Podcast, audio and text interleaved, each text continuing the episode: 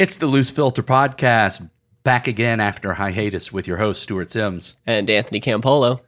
This episode is more conversational in tone. We just have a few things we want to uh, talk about and share with you uh, rather than do maybe a deeper dive into a topic or something like that. Yeah, just kind of talk about some things that have been happening in the industry, some music we've been listening to, catch you up on what we've been listening to and find interesting.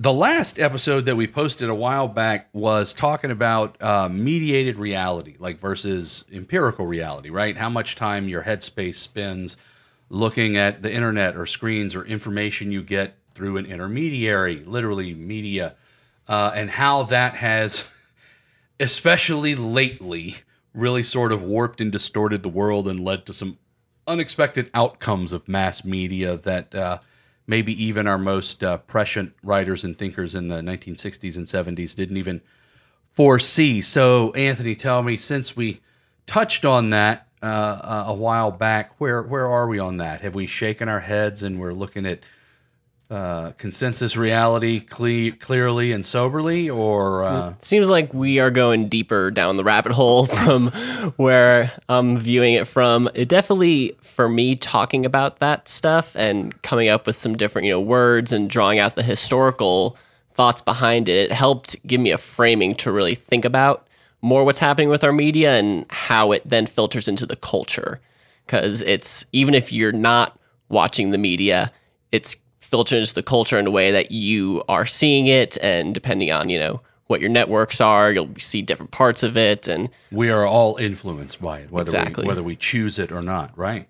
Uh, so we'll revisit that soon. Uh, probably mention it again at the end of this episode. We have a last segment will be upcoming topics, but uh, I certainly want to revisit it and talk about maybe in a little bit of detail some of the weirder things that have happened in the last year or so because of how much time our attention, how much of our attention, our conscious space is spent in mediated reality or with mediate information that's mediated.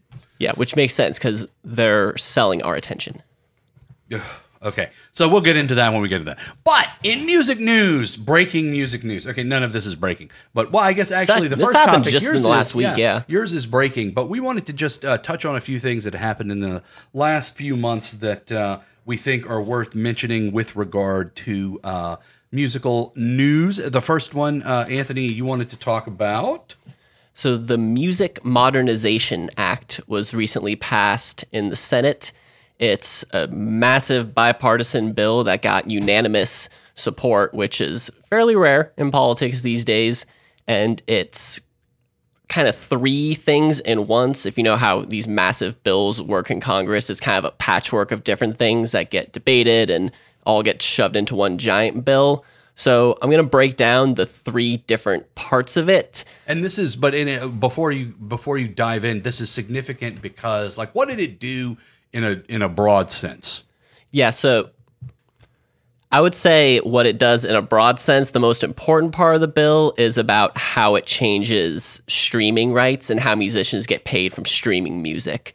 And that's really the core, I think, of what is important here, what's going to be the thing to watch as the bill gets implemented. And and copyright, to be clear for those who may not pay attention to the details of legal matters and creative works, is who owns something that people made from their brains and, and, and to what degree and, and what that translates to in terms of compensation, right? Is that a fair sort of plain Absolutely. description? And then where it really gets thrown into the difficult areas is now everything's digital. So when you can infinitely reproduce anything, the question of how you get paid for those infinite reproductions becomes a very interesting question that most people didn't think they would have to have dealt with twenty or forty years ago when the first legislation for these types of issues was written.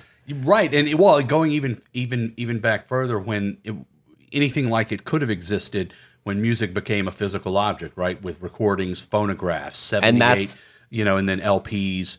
Uh, and and that it's easy to understand. That's a thing. If I'm making a thing and selling a thing, and it's it it it's easier to understand music music as a commodity that way. And that's what all this stuff is built on, is what you're saying. Yes, exactly. And the language in the bills written in the seventies are built around the physical mediums because music's a thing. Exactly. And now that's become upended because within the last two or three years, Spotify and other streaming services streaming services now account for more than fifty percent of all music industry revenue.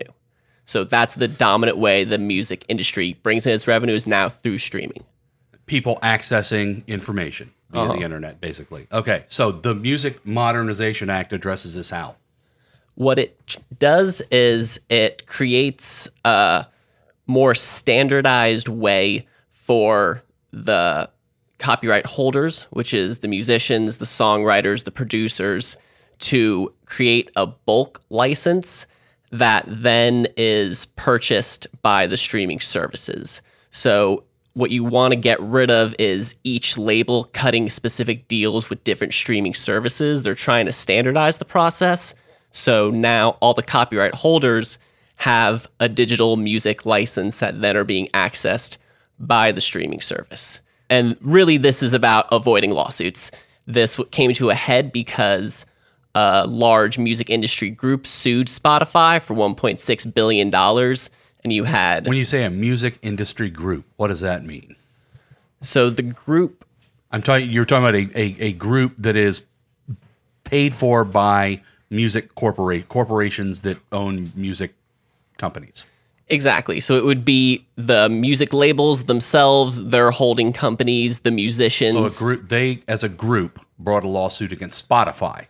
Exactly, because yes. Spotify was not giving them a big enough piece of the pie, not not a fair cut of the revenue and, and what they were providing. Yep, yeah, it's it's really it's a pretty simple, you know, fork in the road where they're saying, hey, you're making a ton of money with the streaming service, you don't have a lot of overhead, you're employing just you know a couple dozen coders. And you're bringing in billions of dollars. And to kind of think about it maybe a little uh, like just an easy, in an easy graphical way, right? It used to be when before internet, before digital uh, music, before music was information, when it was a thing, you had artists, you maybe had studio or whatever entity was responsible for uh, paying for the production of recordings. And then you had uh, maybe labels. So if we just imagine people in the stream of making a thing, and then you had uh, retailers, right, and people who made the physical product. So so now there's a, a, another person in the middle to getting to listeners. The people who make the thing can't get directly to listeners. They have to go through Spotify. Exactly, and they've taken such a huge percentage of the listeners that this was bound to come to a head no matter what, because they... got to, I think, set the terms to a certain extent because the music industry really ceded this territory to them. They, By refusing to adapt, to right? make, to make so their own long. streaming yeah, service. Sure, yeah, sure. I think that they to made, a, they made a strategic error in assuming that they could hold on to the physical media and that would remain the dominant way if, that people buy If only buy someone it. had said that around two thousand, you know, five, three, four, five, six, seven, eight, nine, twenty, ten, eleven, twelve, thirteen, you know, maybe they. No one has ever said this. If, if no one has ever heard of Napster. Said that to the music industry. Well, if they hadn't paid it, if the music industry had paid attention, you know, I understand it take a couple years to realize Napster hits in nineteen ninety-nine, right? But by like oh three, oh four, even me, not an industry expert, is saying we are witnessing the real-time collapse of a multi-billion-dollar industry because they can't adapt. And I realize, like, literally you can. It's a big, giant ship, and it's hard to turn. You can't just become a different thing.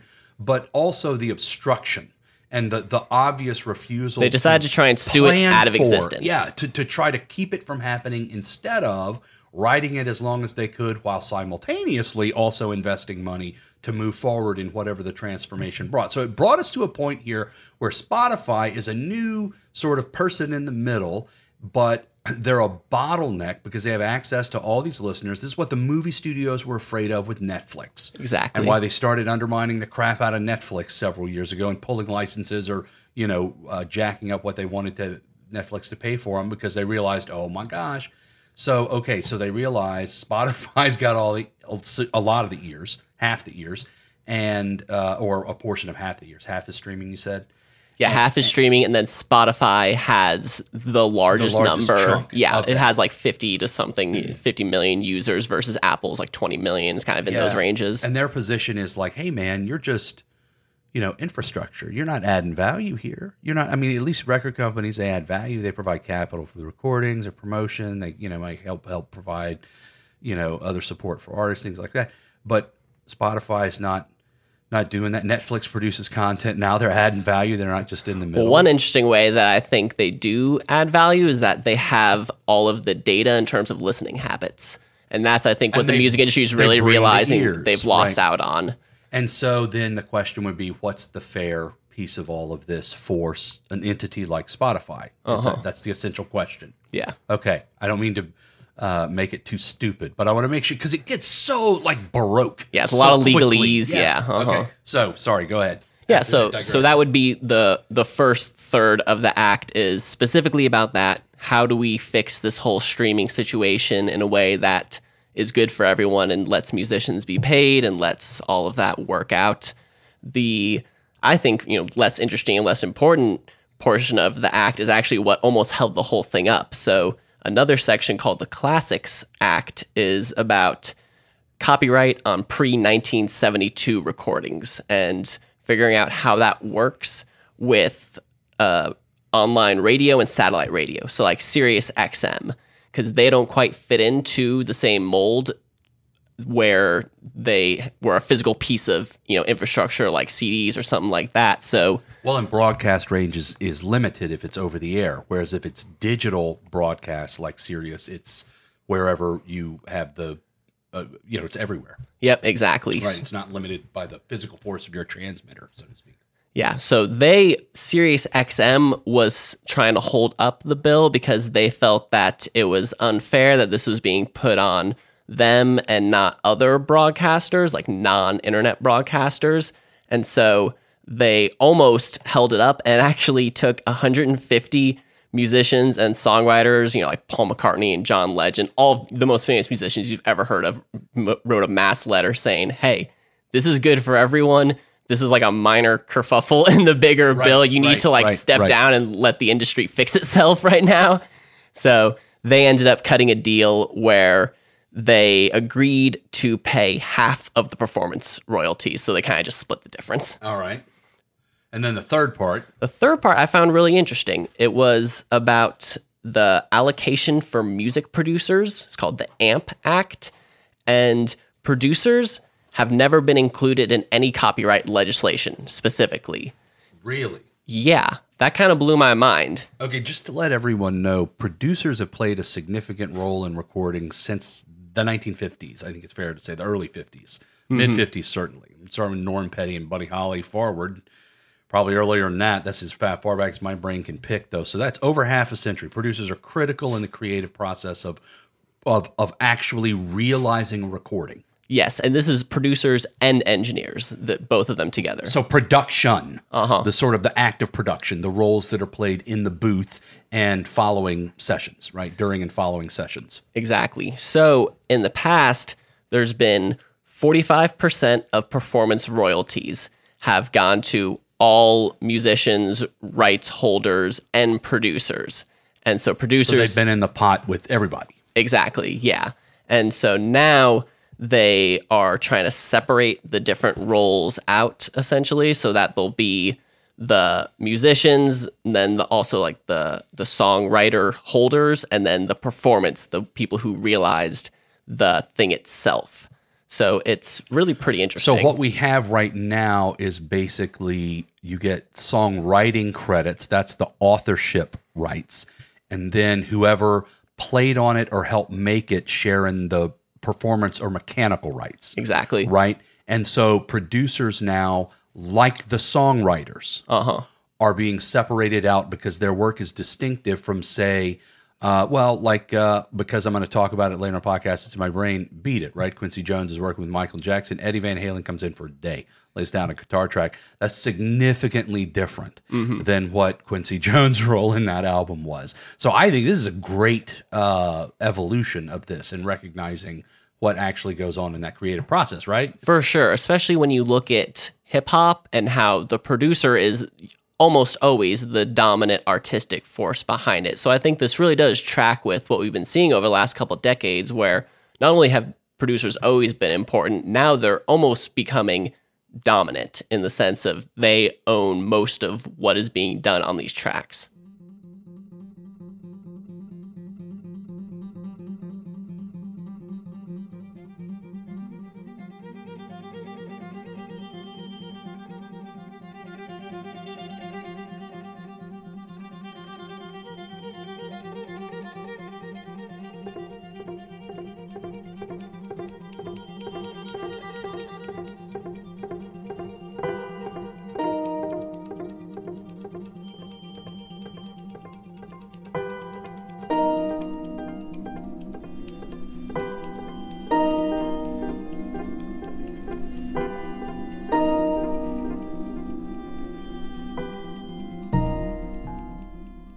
That's a great segue, actually, because the next news item I wanted to talk about was the very notable, if you pay attention to these kinds of things, uh, twenty eighteen Pulitzer Prize in Music, which was a, a, an historic choice, uh, an unprecedented choice in several important ways, I think, went to a very, very des- deserving uh, uh, and and uh, terrific uh, uh, and substantial work of music, I think, which is Kendrick Lamar's album, Damn. Which I'm stoked on. I've been saying since Good Kid Mad City a couple years ago that Kendrick's the best rapper alive, the best musician in a lot of ways alive. And what, what is notable, there are a few notable things I wanted to, to mention about this, but uh, the first is that this is the, uh, as you might imagine, it was quite the conversation in the musical sphere because the Pulitzer Prize normally goes to composed works of music that are first performed in the year that the prize is for, uh, that the previous year. So twenty seventeen for the twenty eighteen prize. Um, so have albums won in the past? Yes, one time prior. So this isn't the first album that's won. One other time. Uh, there, there, there are two other kind of exceptions that would pop out if you looked at the list of Pulitzer Prize winners. But let me just read uh, from the last decade the names of the Pulitzer Prize winners to see how many you or uh, others might recognize. I mean, those who know will know some of these, but you would really have to be dialed in to know all of these composers.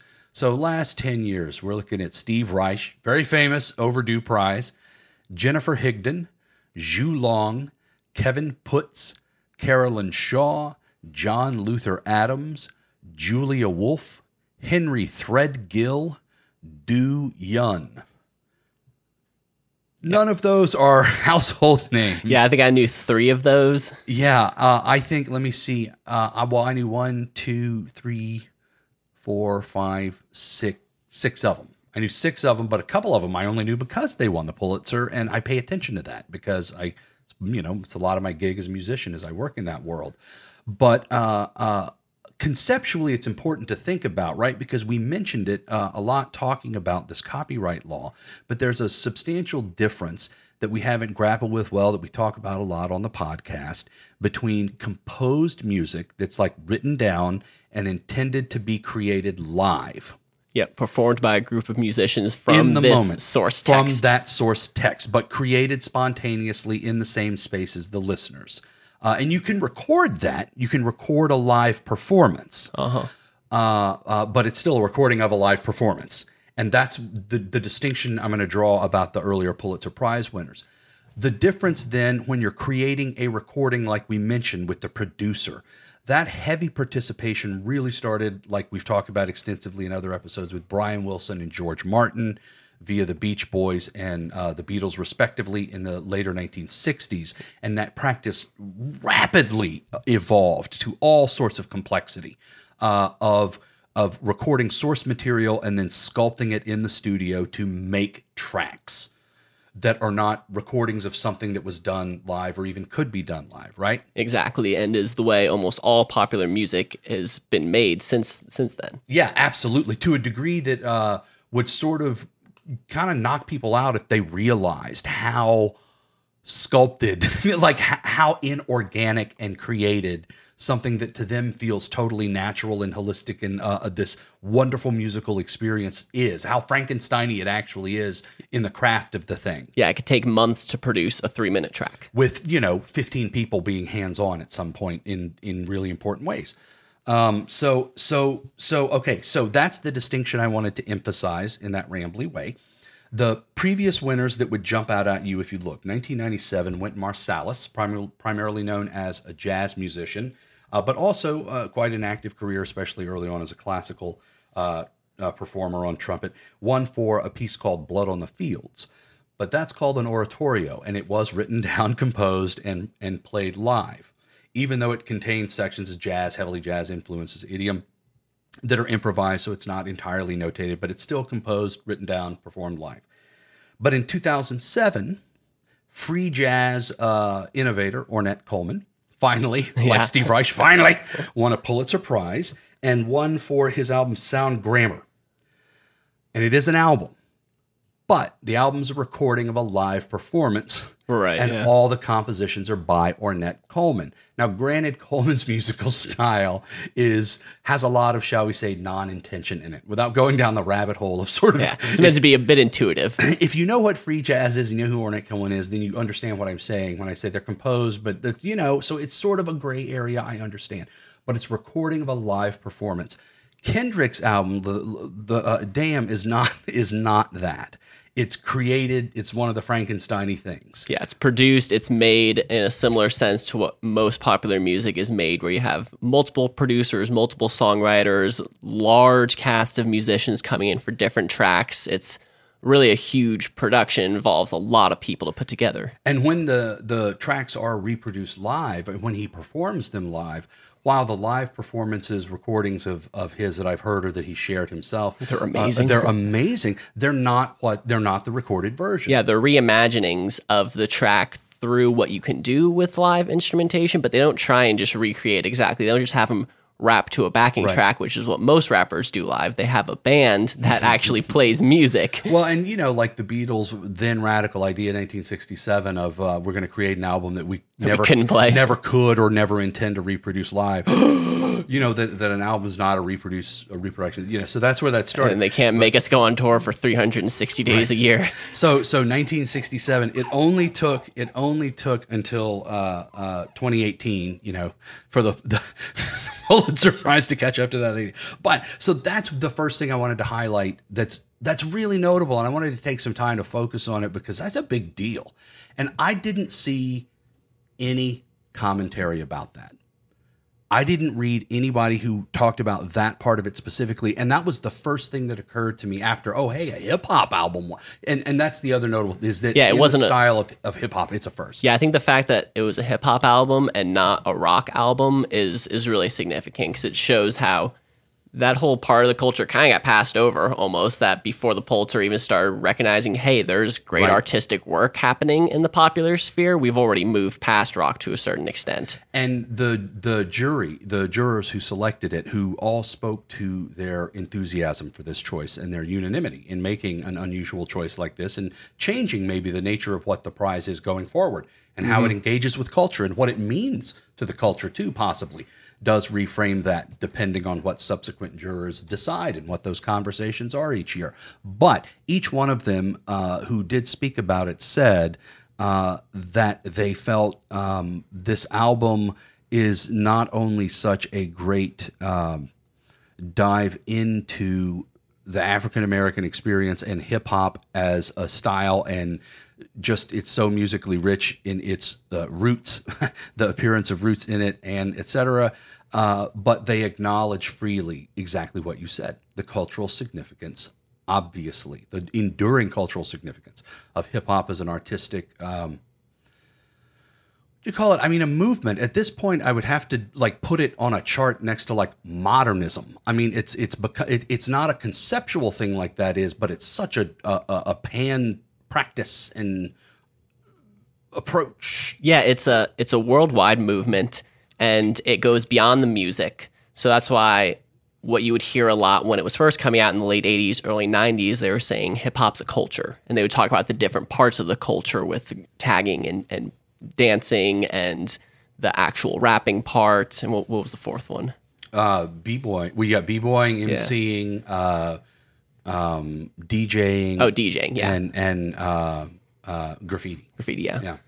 Um, so okay, so the the uh, next thing I wanted to mention about that that it raised to me Um, and it's something that I don't hear talked about often in wherever places these things may be talked about. But uh, this, to me, highlighted, and the conversation that resulted, as you can imagine, there were a lot of cringy comments coming from the classical music world, and uh, they don't but, know what to do with it. A lot, a lot of great ones too. I have to, I have to say, there were there the two folks who were also finalists, uh, white male composers. Uh, if that contextualizes this in any way for you in our culture mo- moment. Michael Gilbertson and Ted Hearn both said that they were honored to be finalists next to Kendrick Lamar. They didn't see any issue, and they understood why it won and thought uh, a fantastic work of music won. In fact, one of them said, he, "What would? How would he?" Uh, an interview they asked him, "How would you react if you had the opportunity to collaborate with Kendrick Lamar?" He said, "If I ever had the honor, I would absolutely take it. Like, there's no question. Are you kidding? This guy's amazing." D N A, I just win again, then win again, like Wimbledon I serve. Yeah, that's him again, the sound, the engine in is like a bird. You see fireworks and Corvette tires skirt the boulevard. I know how you work, I know just who you are. See, use a, use a, use a bitch, your hormones probably switch inside your D N A. Problem is, all that sucker shit inside your D N A. Daddy probably snitch, heritage inside your D N A. Backbone don't exist, born on side a jellyfish I gauge. See my pedigree, most definitely don't tolerate the front. Shit I been through probably offend you. This is Paula's oldest son. I know murder, conviction, burners, boosters, burglars, ballers, dead, redemption, scholars, fathers, dead, with kids and I wish I was fed. Forgiveness, yeah, yeah, yeah, yeah. Soldier's D N A, born inside the beast. My expertise checked out in second. The first thing that I thought of back when I heard this award was given is, if you follow the Grammys at all, you may remember when Macklemore won a Grammy and was in the same category as Kendrick and actually dedicated the award to him. This has happened a couple times on the Grammys a couple, in the last couple of years, where the winner of the award almost apologizes for, for beating the person they think really should have won. Because they're, they recognize that they won because of how they resonate with audiences. And, you know, I used to I used to... even reflexively scoff at popularity. I don't at all anymore. Popularity means that an artist is resonating with a large audience, and it means it scales. It, and and that can be terrific. I mean, I guess depending on what they're putting out into the world, but hopefully it's terrific and and also extremely hard to do. Yeah, much harder to do than quote unquote serious musicians would would lead on. Would would credit at all, I think. Yeah. And mm-hmm. and also vastly harder even still to do well. Yes, exactly. Like like the older I get, the more that I conduct orchestras and bands, the more that I, and you know, I do a lot of new music, and still we're coming, we got two new commission pieces coming in this year, uh, going to be a lot of fun. They're all kind of complicated stuff. It's super fun. I love it. It's such a, uh, art music, that composed music is such a unique world of experience apart from recorded music, popular music.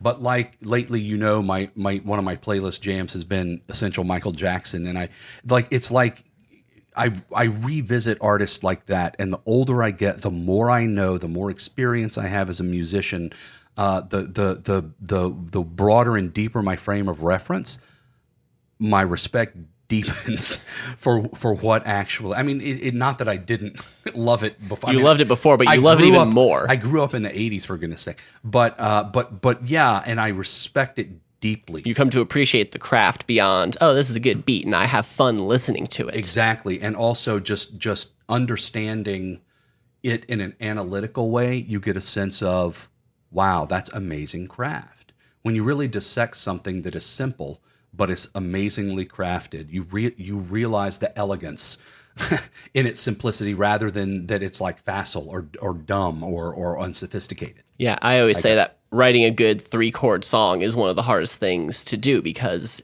to have it be just a simple three chord song and still resonate with people requires a level of craft. Like Brian Eno's story about composing the uh, Windows three uh, op- operating sound, like nineteen ninety-five. Uh-huh. The six-second composition, they paid him like a million dollars. And he was like, oh, this is going to be the easiest thing I ever did for the most money I've ever got. And it took him a year. And when he went to Redmond, to the committee that he was supposed to meet with, he brought like ninety-something versions or something. He was like... Think They're like, play the first five and we'll decide. No, he said they took it very seriously, and they went oh, through all of them, and they were really engaged in the process. And he said they were uh, essential in arriving at what they did. But he said it turns out to make a complete musical thought in like six or seven seconds is really darned hard.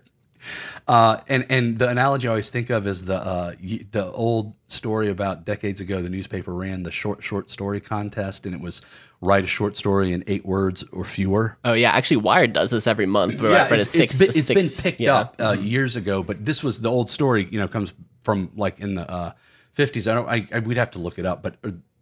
The story, the point of the story I remember is that Ernest Hemingway sent in a submission. Have you heard this?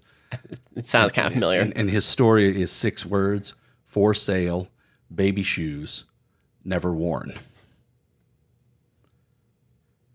And you just take a couple seconds to let that one land, and you go, oh my God, what a gut punch, right? Oh, yeah. No, I have heard this before, yeah. actually. And I think, how long would it take? And you just try. Those of you listening, you turn off the podcast now. Try to, between zero and eight words, come up with something that's going to punch anybody in the gut or make, give them joy on the same degree as those six words that Ernest Hemingway managed to link together. And they're not complicated words. They're not fancy but words. It, it, but it paints a picture. But, whoo, and, and just hits you in a place that Um, resonates deeply and immediately to your human experience. And that's that's the thing that popular art, great popular art, gets at. That's the best definition I've ever heard of poetry, which is that it's about how you get the most information into the least amount of words. Give me a run for my money. Sipping bubbly, feeling lovely. Living lovely. She's lovely. I wanna be with you, hey. I wanna be with you, I wanna be with you, hey. I wanna be with you, I wanna be with you, me, just love me. If I didn't ride blade on curve, would you still love me? If I'm in my mind at work, would you still love me? Love it, love it. So the thing I was saying here on my second point, thank goodness we made notes, because wow, I love our digression. I hope you're finding these digressions interesting. I'm having fun uh thinking about them and talking about them, but uh, uh, thank goodness, as I was saying, we have outlines. So the this was something that's been chewing at me lately, and like I was saying, these sort of divergent reactions. There were a lot of great reactions from the concert music world too, and of course, over on the popular music side, people were just thrilled as heck, man. I mean, how can you not be? It's a great, uh, and it, it was a sincere recognition. It was not uh, artificial reading what the jurors had to say about it. Um, they listened. They got the album. Yeah, they got they it. Knew it, and and they were very sincere about uh, wh- wh- what they thought about it and why they chose it. So, um, uh, but the concern that I've been having, and this comes from my perspective as a, a professor too, somebody who's at a university and responsible for helping to shape curriculum in an evolving way, and and thinking what it should do and be about, and so on. Is the degree, what concerns me is the degree, the radical degree of separation of formal musical study and scholarship from actual general cultural practice. So how much the music academics are paying attention to what most people are listening to.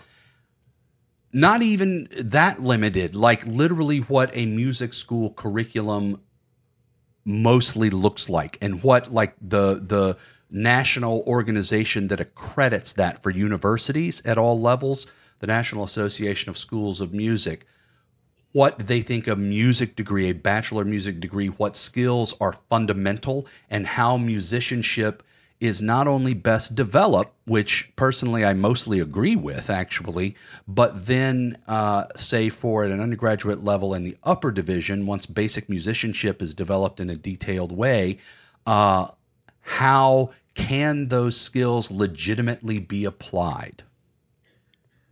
And for a lot of reasons, that set, I think, is more limited than it should be. Is that clear? Was that clear? I mean, absolutely, I know yeah. you personally know what I'm talking about because we talk about this all the time, but was that, do you think that was clear in a general sense? I think so. I think what most people get is that when you go to get class, quote unquote, classical music training and you become classically trained, this is something my, my dad would always talk about when he heard that I had I, a music degree. I would degree. even say formally trained, uh-huh. because if you want to get formal training, it will be classical training. It's sort of redundant, because where are you going to go to get formal non-classical training? Berklee College of Music in Boston. Where else? That's about it. I mean, there's probably some places in San I Francisco. Mean, other big music schools have programs, but the core and the thrust, and I promise you of their identity, if you look at their websites, is the formal musical training is concert music, what we would sort of call classical music, but but that that's formal music training. That's my point. That is what it is. Exactly, and I think that someone like my dad, who doesn't know much about this whole world, he still knows that being quote-unquote classically trained, it does mean something. It means that you learned a very core, detailed craft, detailed knowledge, fundamental, I would say, that they know that that's kind of the bottom level. Like, if you want to get better at music, like, this is what you do. Formal training. Yes. Which means classical training. Exactly. And uh, that's what where my brain has been. Boy, it's like a, uh, well, no, it's not a crash because it's on the point. It's to the separation that the formal training as a foundation and that development of musicianship is right on. I agree. It is. It develops so many great tools. But then we have to figure out ways to allow young people who are in music programs to apply them in a wider variety of ways. Like songwriting should be as legitimate a craft in a formal musical institution setting, in a university, in a conservatory. Well, maybe not. I don't know conservatories, but in a university, certainly school or department of music. It's another way to think about composing. It is composing, and it's the kind of composing that most of the world listens to every day. That's my point about practice, cultural practice. Most people, for not just recently, uh, way back, ever since there's been anything like popular music, or as far as we can tell, folk music, it's strophic is the basic form. It's in repeated chunks, which is in, verses, which is stanzas, different from a symphony or exactly. a concerto. Symphonic music would be the other big kind, right? Then strophic, and it's developmental. It doesn't repeat chunks. It has ideas that are repeated, but they're metamorphosed and changed over time. It's more like a uh, a novel. It's a longer yeah, narrative. Yeah, novel versus like a short story. Which has a thing, then bam, bam, there mm-hmm. it is, right? And so it's up front. So like a song, verse, chorus, verse, chorus. Which is why I think it actually is a better stepping stone to get up to writing a symphony. It really doesn't make any sense to flip it. Yeah. That would be an example of a detail that could shift in the core development of musicianship that would point in the other direction. Leverage where popular cultural practice is and has been for so long to develop better concert music too, more interesting concert music. Yeah, because everyone has heard songs, they grew up with songs, it it resonates with them in a way that it just, the, the form makes sense. So once you learn to work in that realm, you start to develop your different techniques and you start to figure out how to put chords together and melodies and rhythms, and then you can scale it up. So I'm hoping that in in its way, however large or small, this prize going to a recorded, uh, a piece of reco- a composition that's recorded. It's a sign of the times. Is, well, it's a nudge to say, this is legitimate and, and substantial. And your kids that are in your Theory two class and acing ear training and are great percussionists or trombone players or cello players or or, or baritones in the choir or whatever, or guitarists in the classical guitar part or whatever, but they just want to make beats or... Because this is the music that inspires them. Yes, and, and that's the idiom through which they feel they can most naturally speak. You talk about compositional voice, let someone, if they say that's what it is, my goodness, honor it. Go, okay, then let's make you the best X, Y, or Z that you can possibly be. Because there are ways to make great beats and bad beats and well-composed and poorly composed beats, just like anything else. Music all has to be created and crafted, and there are good ways and crummy ways and interesting ways and boring ways to do and blah, blah. And that's my whole point on that one. So uh, the last thing. So you're saying it's good we didn't give a Pulitzer to Soulja Boy. We try to stay away from the hate on this podcast, Anthony. I love Soulja Boy's music. I just wouldn't give it a Pulitzer. We, we, we, uh, uh, truly, I am gonna, I am gonna, I am gonna sort of violate our prime directive a little bit. It's not really prime directive, but it's it's an unspoken focus when we talk about topics and and within a topic or something, this stuff that we want to talk about. We try to, um, it was this was a while back, right? We were talking about how do we, we wanted to kind of like rail on something. Well, we wanted to make like good and bad and talk about our yeah. least favorite tracks and favorite tracks. And you know, I mean, I feel like we talk about music fairly well and vividly, and that means like any great critic, it's always fun to read a great takedown, right? Roger but, Ebert, the best. Oh man, yeah, holy cow! But but that's not. I don't. Yeah, I, I like liking things. to quote uh, Abed from Community. Well, there's too much good content to engage with bad content. Also. Right, right. And, and that was, and so we generally just try to talk about things we like and why we like them, mm. and just not talk about the things that we maybe don't think are, are worth talking about. Not that you can get to everything, uh, but uh, uh, there is one thing coming up that I'll mention because I was disappointed. So know that that's coming. But the last bit here is that, uh, uh,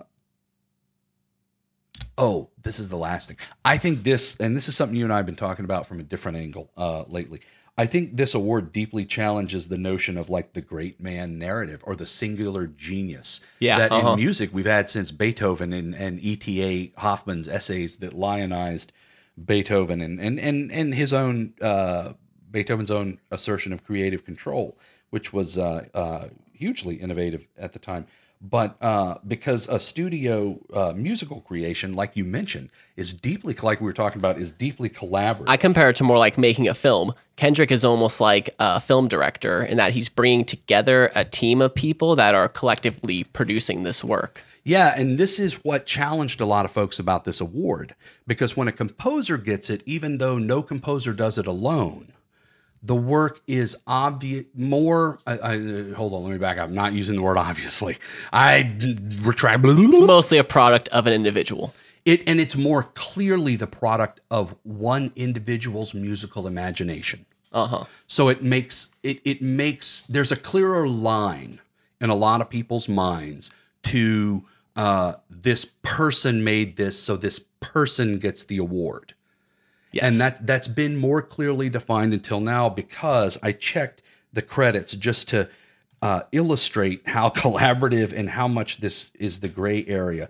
There are uh, nine, it was created in the studio, right? There are nineteen people who pr- participated in the producer role.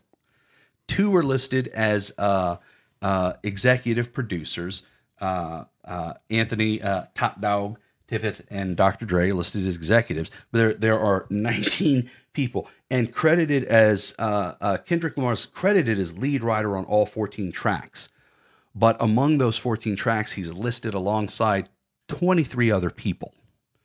Now, there's some overlap between the folks listed as songwriters and listed as producers, obviously, because that's like in television writing. That's an overlap between songwriters and performers, I think, as well. But we're still talking about at least listed in uh, credited creative roles.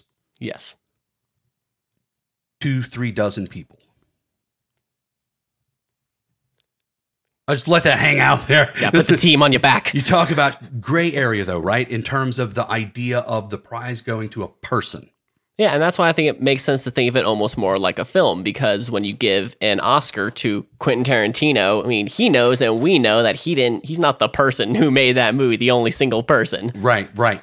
Uh, so, so uh, yeah, I guess there's. I guess it happens in film all the time, but uh, it's interesting. It's interesting to see then, I guess, music moving over into that space. Uh, mm-hmm. But television uh, obviously is, is, is hugely collaborative, and that model seems to have also moved over to film, especially with shared universe or franchised films, where even though you may have a writer or writers, you have a writer's room. Yeah, it's almost like a, a Wikipedia film that it's like a group of people also are editing and tweaking and adding things here and there and saying this works, this doesn't work, right. and, and you, you used to be able to take your ego out of it. It's it's probably a very challenging. challenging form of, of creative work. It is, and people still do have authorial control. So like whoever is credited as a screenwriter is the person who did write the script, but they might have gotten the whole outline from, you know, a room that they were part of, right? And uh, there may be some decisions that they wanted to say stick to and they that the, whatever, but uh, uh, this is the model television has worked on for a long time. Yes. Mm-hmm. And it was out of developed out of necessity because of the production schedules of formerly of broadcast networks. You had to produce so much content. You had to have a large team of writers, ten to twelve usually for any kind of weekly show. And then everybody, quote, broke episodes, ideas, threw out ideas, decided which ones to run with, outlined the thing. And then it was passed off to one or two people to actually write the teleplay, the script itself. And they got the credit, even though everybody else is. And that's why you see ten people listed as producers, right? Yeah. And the if you listen to the Simpsons D V D commentary, they really draw out this process and kind of outline how it happens in practice. Nobody pray for me. It been out there for me. Yeah, yeah. Hey, I remember syrup sandwiches and crime allowances. Finesse a nigga with some counterfeits, but now I'm counting this. Parmesan with my accountant lips, in fact I'm down in this. Say with my boo babe, tastes like Kool-Aid for the analyst. Girl, I can buy your Westie world with my base stuff. Ooh, that pussy good, once you sit it on my taste buds. I get way too petty once you let me do the extras. Pull up on your block and break it down, we playing Tetris.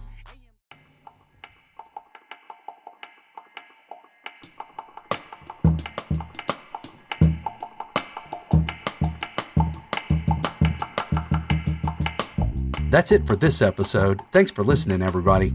You can find us online at loose filter dot com or on SoundCloud under the Loose Filter Podcast. We'll have a new episode up for you next week. New episodes will be posted on Wednesdays, so if you haven't subscribed, please be sure to check back often. Next week, we'll be talking about music that we like. We hope we have some interesting and unexpected choices for you. See you next week.